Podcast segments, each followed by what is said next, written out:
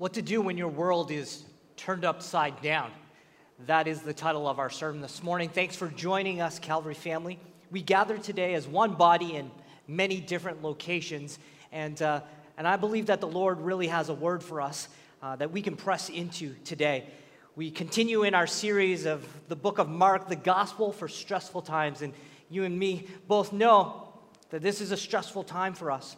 So, wherever you're at, whether you're on your, on your couch or in your bed or, or in the kitchen watching from an iPad, grab your Bible, get something to write with, because you'll want to take down notes as we gather together around God's Word.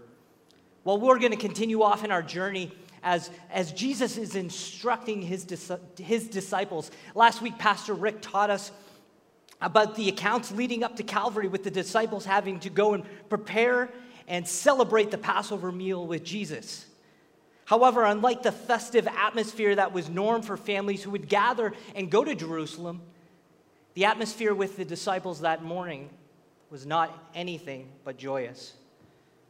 Because Jesus broke the news while they were reclining with each other at the table. He said to them, One of you, one of the 12, one of the ones that I called on mission with me, one of you who've been with me for over three years, one of you are going to betray me. What news? You could just imagine the room just kind of get quiet. Disciples looking at each other like, what is he talking about? What do you mean? Like, what do you mean one of us is going to betray you? That's not going to happen, Jesus. Like, we love you. We, we're in this with you. Remember, remember that teaching that you were teaching about, like, eat my, eat my body and, and drink my blood? And, and it says the disciples, we watched them, they walked away. Some of our, our own people walked away from you. You turned to us and you said to me, Remember Peter? Peter, you were there. Remember he said to you, Are you going to leave me too? What was our response? We, would, we won't. Where will we go? You're the Messiah. We're in this. The Word of God says that they were saddened and grieved. You jump over to John's account of this moment. In, in John 13 22, it says that they, his disciples, they stared at one another at a loss to know what this meant. And one by one, they would look at each other and they would say, Surely it won't be me. Surely it's not me. I won't do that. You see, one minute they're reclining at the table celebrating the Passover meal, and then with a little bit of news, their whole world begins to quickly turn upside down. How fast things can change. We, as God, God's people, know how fast things can change. Just over a week ago, we were, we were planning. We were making plans. We were dreaming together. We were talking about going on vacation. We were doing things together in the future. And then a little bit of news comes in, and everything begins to change. So it leaves us with this question So, what do you do when you find yourself in a situation that you did not expect? We believe that the Word of God has something to say to that. Let me pray and we'll read our text. Father, thank you for this day. Thank you that you are still in control. God, in, in a moment where things feel like they may be out of control, we need to promise each other and preach to each other and participate with each other in reminding each other that you are in control. That you have never, you have, haven't left us, you, you haven't forsaken us. You haven't forsaken the world. God, that you are here and that you have plans for our lives and, and for our country. So, God, this morning we want to press into you. So, draw us in close. Draw in your family, wherever they may be, God. I pray that your word would be illuminated today, that your truth would be exposed for our lives, so that we can honor and, and bring glory to your name. We ask these things in the powerful name of our Savior, Jesus Christ. Amen. Let's grab our text. We're going to be reading in the, the book of Mark, chapter 14, starting at 26. We'll go all the way to 52. Here's the word of God it says, When they had sung a hymn, they went out to the Mount of Olives. You will all fall away, Jesus told them. For it is written, I will strike the shepherd, and the sheep will scatter. But after I have risen, I will go ahead of you into Galilee. And Peter declared, Even if all fall away, I will not. I tell you the truth, Jesus answered. Today, yes, tonight, before the rooster crows twice, you yourself will disown me three times. But Peter, be, being Peter, insisted, Even if I have to die with you, I will never disown you. And all the others said the same. They went to a place called Gethsemane. And Jesus said to his disciples, Sit here while I pray. He took Peter, James, and John along with him, and they began to, to be, and he began to be deeply distressed and troubled. He says, My soul is overwhelmed with sorrow to the point of death. He said to him, Stay here. Stay right here and keep watch. Going a little farther, he fell down to the ground and he prayed that if possible, that, that this hour might pass from him. Abba, Father, he said, everything is possible for you. Take this cup from me. Yet not what I will, but what you will. Then he returned to his disciples and found them sleeping.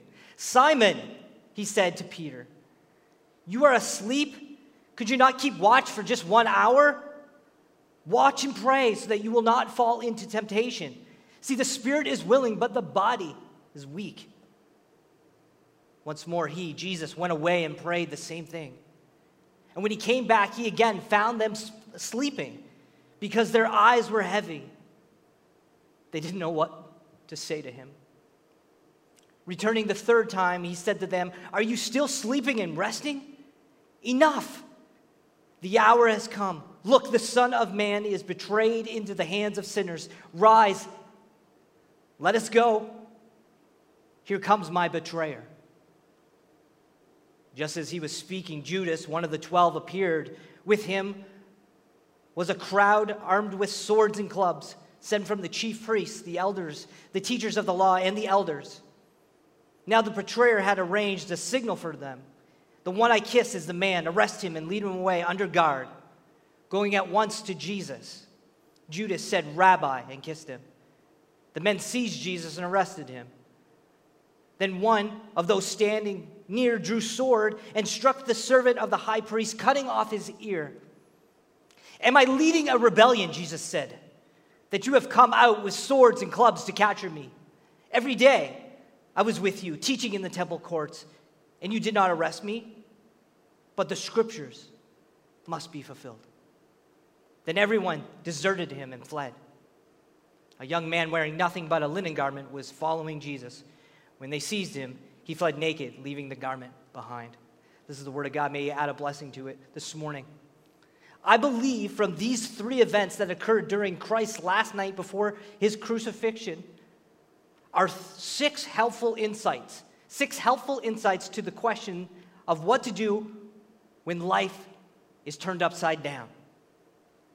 In the early moments of their anxiousness and uncertainty, after hearing what Jesus had told them in the scriptures, they sung a hymn. Now, I like that, that this starts like that. This was not an uncommon practice during this time uh, to sing a hymn. And we'll talk about it in a moment. But one of the things that I've always wondered about this scripture is who started singing that hymn? because I bet the tensions were high and that the disciples were looking at each other. And I know that the text doesn't say that, but in my heart, I believe that Jesus began to sing a hymn to kind of rally them together, to pull them back in. You see, re- singing hymns was, was not something that was uncommon during the Passover. In fact, the Talmud, which is a, a collection of writings that outline the full range of Jewish law and traditions, they, would, they actually designated Psalm 113 to Psalm 118 as the Hallel, the Hallel, or the praise psalms which highlighted God's faithfulness in rescuing his people from slavery in Egypt. Like, we know that story about God's people in bondage in Egypt, and their heart cry and, and their cries and prayers went up to God, and God heard their plea. And he sent a rescuer and we know the story of the plagues and the fight with Pharaoh and then the leading them out. They, they thought they were free. Pharaoh says, Go and you take the people. Take them, go. Just get out of here. And they're being led by Moses and Aaron out. And then, and then we see uh, the, the, the story unfold a little bit deeper that the, the armies come out. So they think freedom is ahead of them, and then they look behind, and what do they see? The army's coming. So they begin to run forward, they begin to press forward, and they come to the Red Sea. They come to a place where they're blocked in and they do not know what to do. And God provided a way. See, God opens up the Red Sea, and it says that they, they walk through on dry land. And then God closed up the sea and took care of their enemies. See, they would sing about a, a song or a, a songs of that moment to remind each other of God's faithfulness in hard times. These praise songs would be sung over Passover as a way to remind the people of God's faithfulness.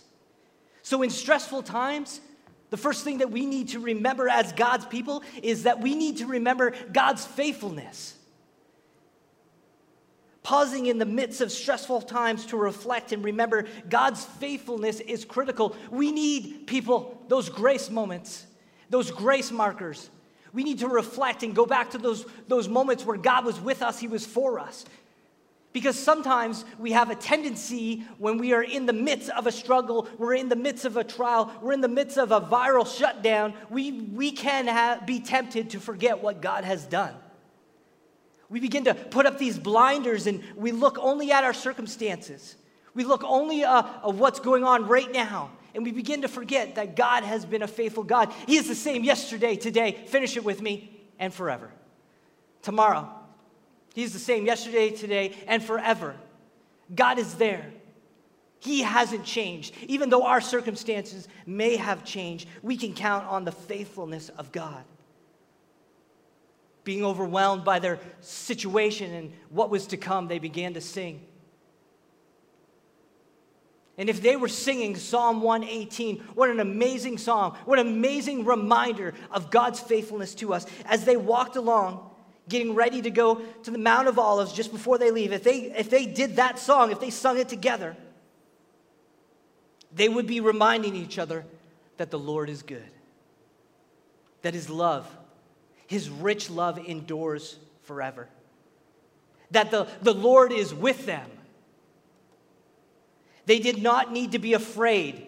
They did not have to, have to be afraid of what men would do. We do not have to be afraid of the things that are, are coming through the airwaves, uh, through our, our radios and through our TVs and the information that is coming in. We do not have to be afraid because God is faithful. As they sung this song, it would have been a, a, a, deep reminder of the doctrine and the truth that they knew. That the Lord was their helper, verse 7, that He was their refuge, verse 8, that in verse 14, that He was their strength and defender. And the Lord's right hand has done mighty things. They needed to remember, we need to remember that the Lord has done mighty things for us. Church, we can look back over the years here at Calvary, and God has been faithful to us for over 90 years when this church was put together, when it was planted. It was planted on the Word of God. And by the power of God's Holy Spirit, leaders went forward. We have seen the mighty hand of God move. With all the things that compete for our time and our attention, could God be grabbing our attention at this moment so that we could press in, so that we could be reminded of His faithfulness? You see, our comings and our goings, we are so busy in society, and God has just put a big stop sign up and said, Peeps, let's take a break. Let's get back to the basics. Let's dig deep in my word. Let's gather together, but separate in prayer. Even though we're not together side by side, we're together, united in spirit, united in heart before the throne of God. He is faithful. We need to continue to encourage each other as we move through these circumstances, as we move through this situation, that God is with us and He is for us. Let me give you some scripture to back this up. Deuteronomy 7 9 says, Know therefore that God, that the Lord your God is God and he is a faithful God, keeping his covenant of love to a thousand generations of those who love him and keep his commandments. See, in stressful times, our hope needs to be grounded in the faithfulness of God. Can I get an amen? I didn't hear you. I'm joking. Your family heard you. Well, that was the first thing that in tough times we need to remember God's faithfulness. The second thing that we need to remember and write down during the stressful times when our world may be turned upside down is that we, as God's people, need to hold on to the promises of God. It seems like there's been so many, many moving parts with this virus that, is, that we're talking about. So many different updates so fast. Even here in our church, information changing so quickly, happening every hour.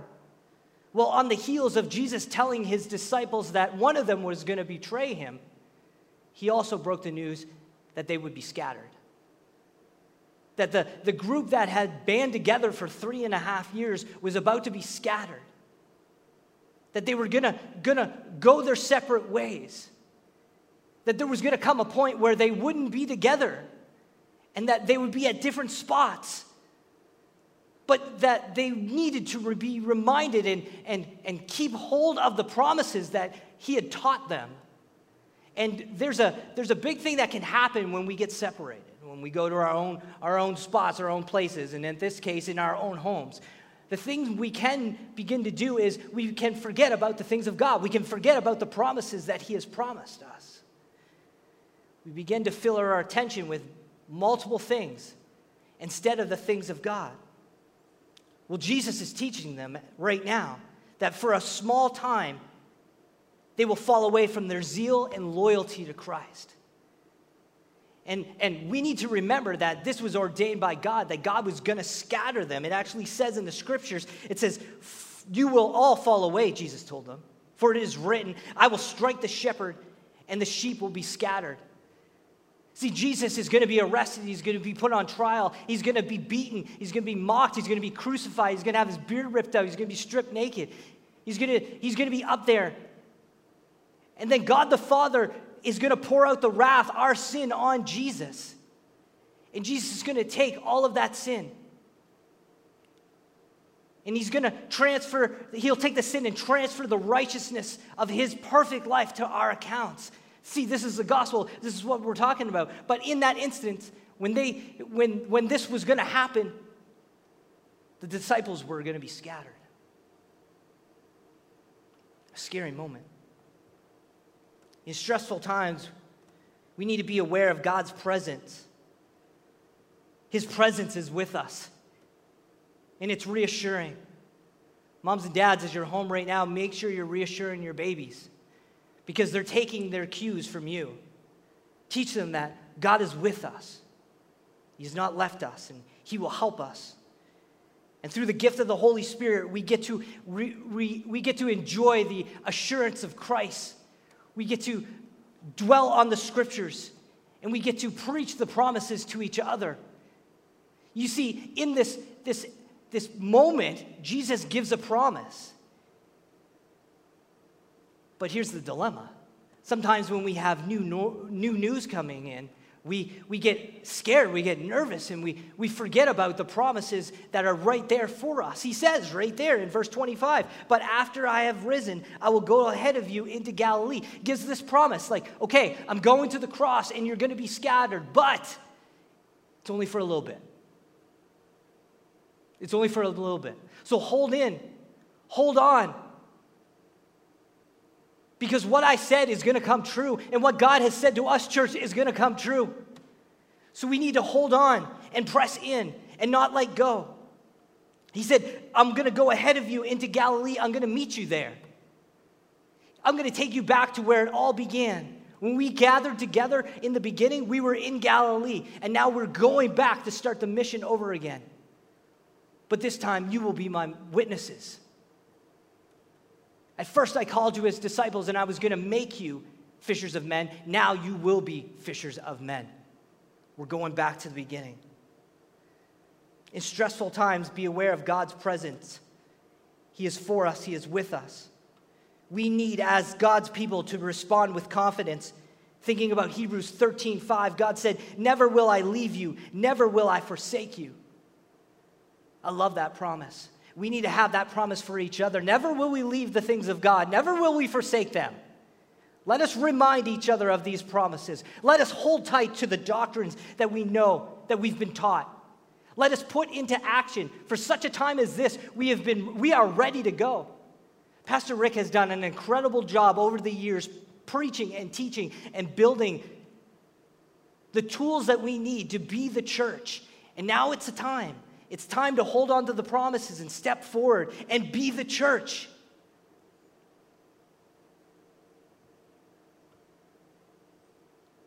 But take, take note of this. We are in danger, or we can come into a danger of allowing our circumstances to cloud our memory of God's faithfulness and promises that He has given to us. And sometimes we'll do what Peter will do. We'll just try to just muscle through, try to rely on our own strength and bravery to carry us through tough times. Peter declares, Even if all fall away, I will not. Jesus rebukes him again and says, I tell you the truth. Today, yes, tonight, before the rooster crows three times, twice, you yourself will disown me three times. So we need to remember the promises of God. But third, don't put your confidence in your own strength. See, we are at risk of going back to old worldly practices when we are scattered when we're not keeping each other accountable, when we're not checking in on each other, people begin to rely on their own strength. And then when their strength runs out, they'll run to things that will lead them astray. We cannot put our confidence in our own strength. We must make sure that we are, we are pressing into the strength of God. The scripture says, when we are weak, he is strong. Stop fighting that moment and let God be strong for us. We know that it wasn't too long after Jesus predicted that they would fall away that Peter would deny him three times. As we see this in verse 50, everyone deserted him and fled. He reminded them that the spirit was willing, but the flesh was weak. It would only be till after Christ's death on the cross and his resurrection by God that they would have the strength to take up their cross and follow him. The problem with Peter and the other disciples, uh, disciples' pledge of loyalty was it, it was swelled with vanity. They thought they could do it on the, their own. They thought they could rely on their position. But thankfully, Jesus' resurrection not only defeats the power of death, but also overcomes our human failure. Falling asleep. They kept falling asleep when Jesus asked them to pray. The human condition, we are weak. And we need to recognize that. But oh, how how amazing is our God? How strong is our God? How faithful is our God? In a stark contrast, let's take a closer look at what Jesus did at this moment when his world was about to be turned upside down. We see in verse 32 as they continued to walk in the night, they came to a place called Gethsemane, a garden located in the orchard of an olive trees on the slope of Mount Olives. This was a familiar place, they went there often. This was a place the disciples knew. Jesus came here, he brought them here before to get away from the crowds. He would be here praying. And once again, he goes back to this place, and what does he do? In, t- in stressful times, in tough times, Jesus prioritizes prayer. The third thing, the fourth thing for us in stressful times that we need to know and understand is that we as God's people, we need to prioritize prayer. See, because prayer keeps our minds and our hearts orientated to where our help comes from. And you know where our help comes from. Our help does not come from ourselves. As the psalmist in Psalm 121 correctly stated, where does my help come from? He asks us the question, then states, My help comes from the Lord, the maker of heaven and earth. See, Jesus knew this and modeled this for his disciples, that his help came from God the Father. And his pattern of prioritizing time alone, to be alone and to pray and to seek the Father, indicated his own awareness of his need of ongoing dependency of the Father for strength to endure the tough times. Jesus' deep distress and overwhelming sorrow, even to the, the scriptures re- record to the point of death, was not based on fear of men or the physical torment that was about, he was about to endure on the cross. No, it was because he knew within hours that the full cup, the symbol used in the Old Testament to represent God's divine wrath against sin, would be his to drink. And his cry of anguish, a vivid picture of his humanity and humanity side, indicated he fully understood the bitterness of the cup of wrath. This cup of wrath that he was about to be given for the salvation of souls, for your sin, for my sin. This was intense. This was an intense moment, a, a state of inner turmoil turmoil, he prays that if possible, this hour might pass from him. But what does he say? Not my will, your will. We see this intimate picture of Jesus interacting with the Father. Verse, 36, using the most intimate Aramaic term for Father, Jesus says, Abba, Father reflecting his intimacy with the Father as well as, as well as his confidence in his nearness and his care. He was displaying that for us that God is not far off when we are in trouble. He is listening. He says, Everything, O Lord, is possible for you. Take this cup from me. See, just, Jesus recognized his sovereignty and power of the Father, and that he had both the authority and the ability to provide another way that he could do another way for salvation if he desired. But Jesus concluded his prayer with these critical words Yet not what I will, but what you will. See, by prioritizing prayer, Jesus acknowledged his dependency on the Father. And it was as a result, in the midst of his anguish, he was able to get to a place where he was able to submit to the Father's will. This is a critical but difficult point we all need to get to in stressful times. The place where we recognize who is in control and we submit to his will for our lives.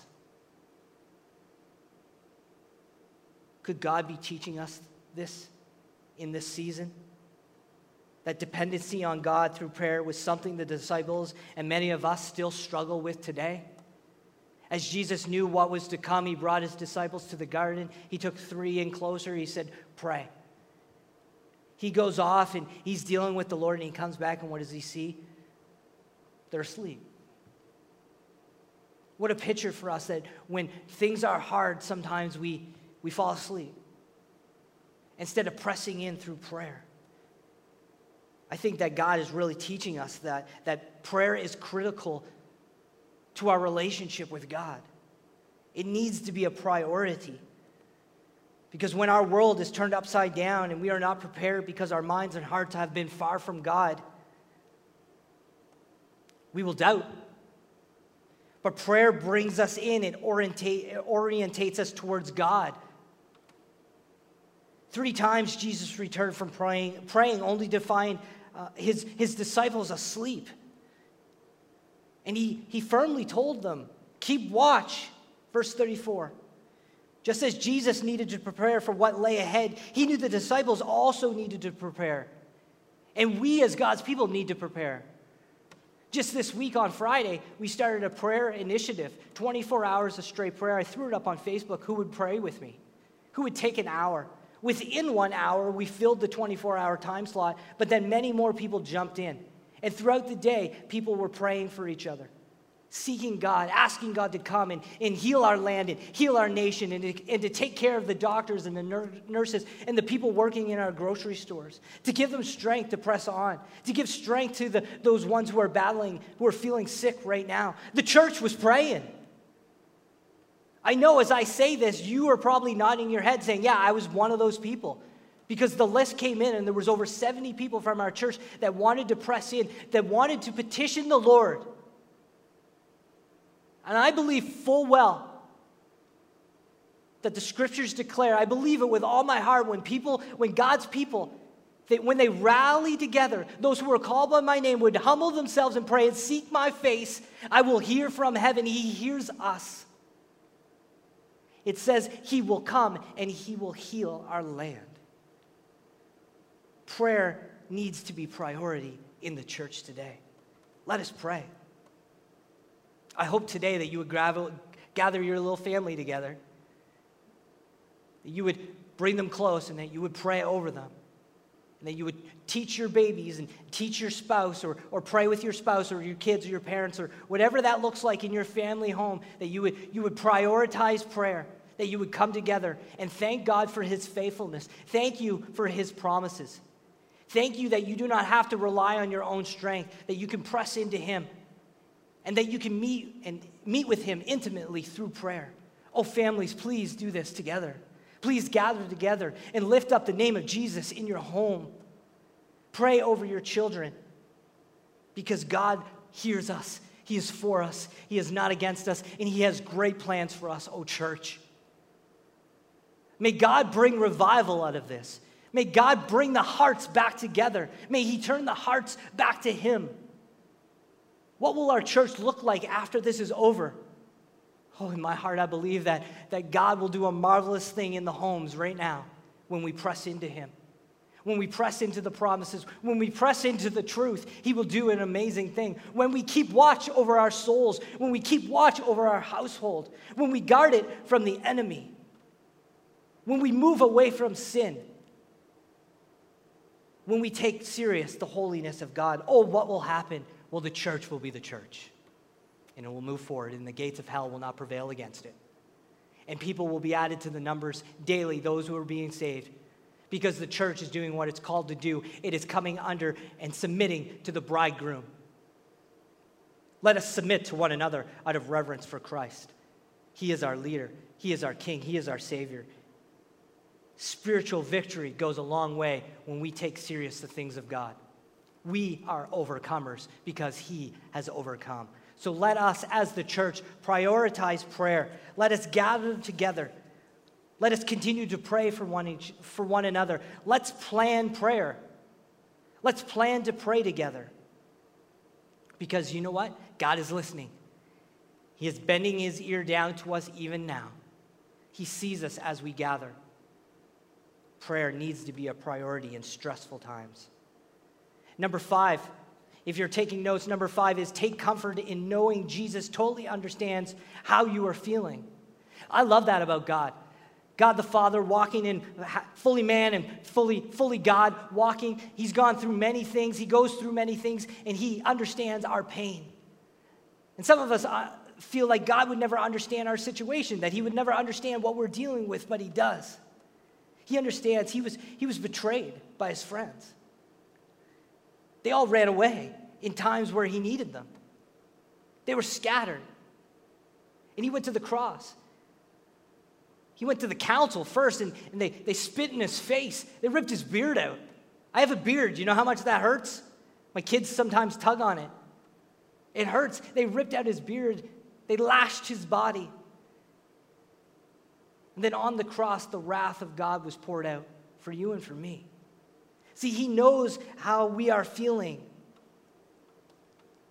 And in this text, it shows that, that his closest friends, his closest, his buddies, his pals, his, his, his guys, his, his small group, like that inner core, they were, they were supposed to be there. They were supposed to take, take watch, Peter, James, and John.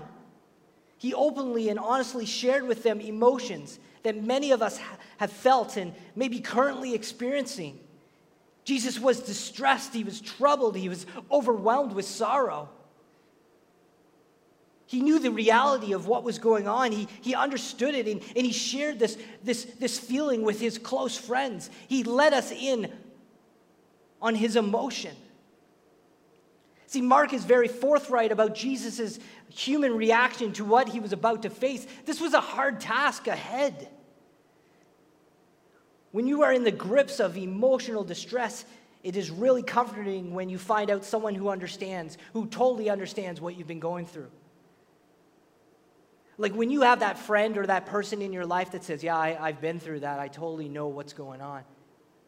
And they, they understand your thought process, they understand how you're feeling. There's something about comfort that, they, that, that takes place right there. There's a, there's a comfort that takes place. And we can find comfort knowing that Jesus knows and understands that. So if you're nervous or you're scared or you're anxious, It's okay. It's okay. God understands. Draw close to Him.